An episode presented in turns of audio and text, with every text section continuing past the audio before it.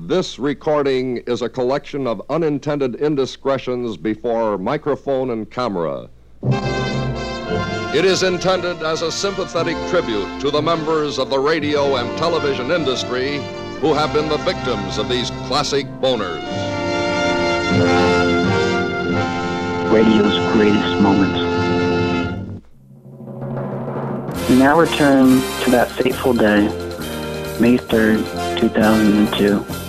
In the precise moment, the LZ 1310 Jerk City crashed. I'm a Zeppelin. I'm a Zeppelin raver. This is Carol. This is one of the worst catastrophes in the world. Oh, it's, it's, it's like 20, oh, four or five hundred feet into the sky. This.